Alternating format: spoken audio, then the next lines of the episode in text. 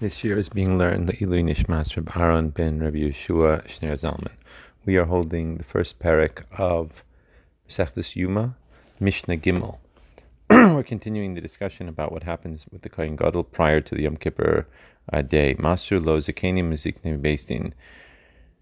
The elders of the of the bastin of the High Court, the Sanhedrin, would send um, two elders to go and speak with the Kohen Gadol during the week before Yom Kippur. And they would read to him from the uh, from the Chumash, uh, the Seder of the day of what was supposed to be happening.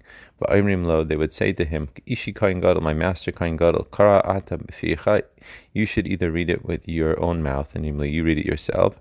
Because why? Because perhaps you've forgotten the specific laws that need to be done, or Shema or even perhaps you never actually learned it. Now, how is it possible that a Kohen Gadol never learned it? So the Rav explains that during the Second Temple period, the king would actually assign Kohanim Gedolim, and many times this was actually a uh, a bought uh, position by the I guess the highest bidder or whatever it was at that time, and therefore people that were not uh, even appropriate would become the kain gadol. Weiter, Erev Yom Kippurim Shacharis. So in the morning of Erev Yom Kippur, Ma'amidim Mosa Bishar Mizrach, they would stand up the kohen gadol by the eastern gate of the courtyard, Ma'avirim lefanav parim ve'elim kvasim. So they would bring in front of him the different types of animals. They would bring uh, bulls and rams and sheep in front of him. makir v'ragil In order that he should be get used to and become accustomed to the avoda that needs to be taking place. The obvious uh, animal that was missing here was the goat. Uh, which played such an important role in the avoda of Yom Kippur. Uh, but the Mefarshim explained that the reason why they wouldn't bring that is that they didn't want to dishearten him uh, because this goat was meant to atone for all the sins of the Jewish people. And then by him thinking of all the sins, this may uh, take his energy out of it. Mishnah Dalid.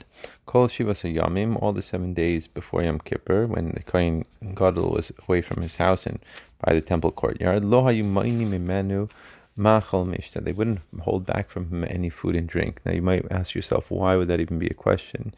So the Mefarshim explain that certain foods, or eating too much food, or drinking too much food, uh, could cause the kayin to have a discharge. Having this discharge would cause him to be tame. However, the tame state would only be for that particular day. He would have to go to the mikveh, and then he would become uh, tahor in the evening. However, so that was okay during the week, even though it would preclude him from being able to prepare himself uh, for the Avodah of Yom Kippur for that particular day, but it was still one of the days prior to Yom Kippur. However, Erev Yom Kippurim im Chashecha, however, on the day before Yom Kippur, uh, towards the nighttime, meaning just before Yom Kippur started, Lo However, they wouldn't let him eat a lot of food, because the food uh, will bring him to sleep, and then we're concerned that he will actually have a discharge. And the, uh, the Bartenura goes on to explain that there are certain types of foods that bring this on. And the Bartenura says, for example, kagon chalav, uh, milk, beitzim, eggs, basa shaman, uh, fatty meat, yayin, yashan, and old wine, vikiyotzibahem, and things, other things of that nature. Mishnah Hey. Masuru Zikne Beistin Zikne Kahuna. So on the day before Yom Kippur, the elders of the court would then uh, pass them over to the elders of the Kayhanim.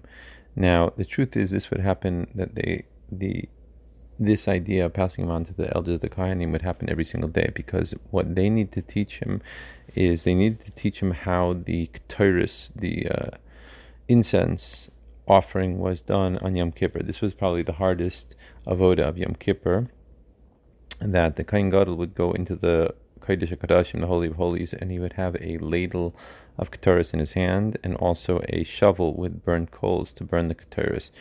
Now, what would happen is that the shovel he would put on the floor, and somehow he had to get the Ketores from the ladle into both of his hands uh, without dropping any of it. So one opinion is that they would put it, he would put it in his teeth, and then he would uh, sort of uh, cause the ladle to turn over into his hands. Another opinion is they would hold it on his fingertips. Exactly uh, how that was done and then he would bring the Ketores into the Holy of Holies. So this practice was actually done every single day. However, the event that we're talking about here, uh, in terms of swearing, was only done on Erev Yom Kippur.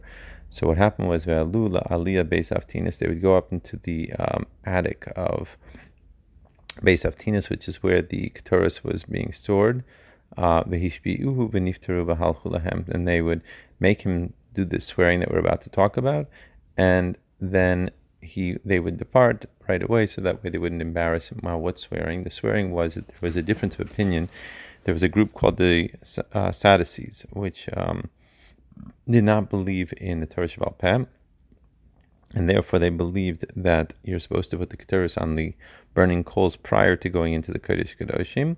However, the Torah Shebaal Peh teaches us that it specifically has to be done inside the Kodesh Kadoshim. And since no one else was going to be allowed to be there, only the Kohen Gadol, the concern was that he would act inappropriately. That's why they make him swear.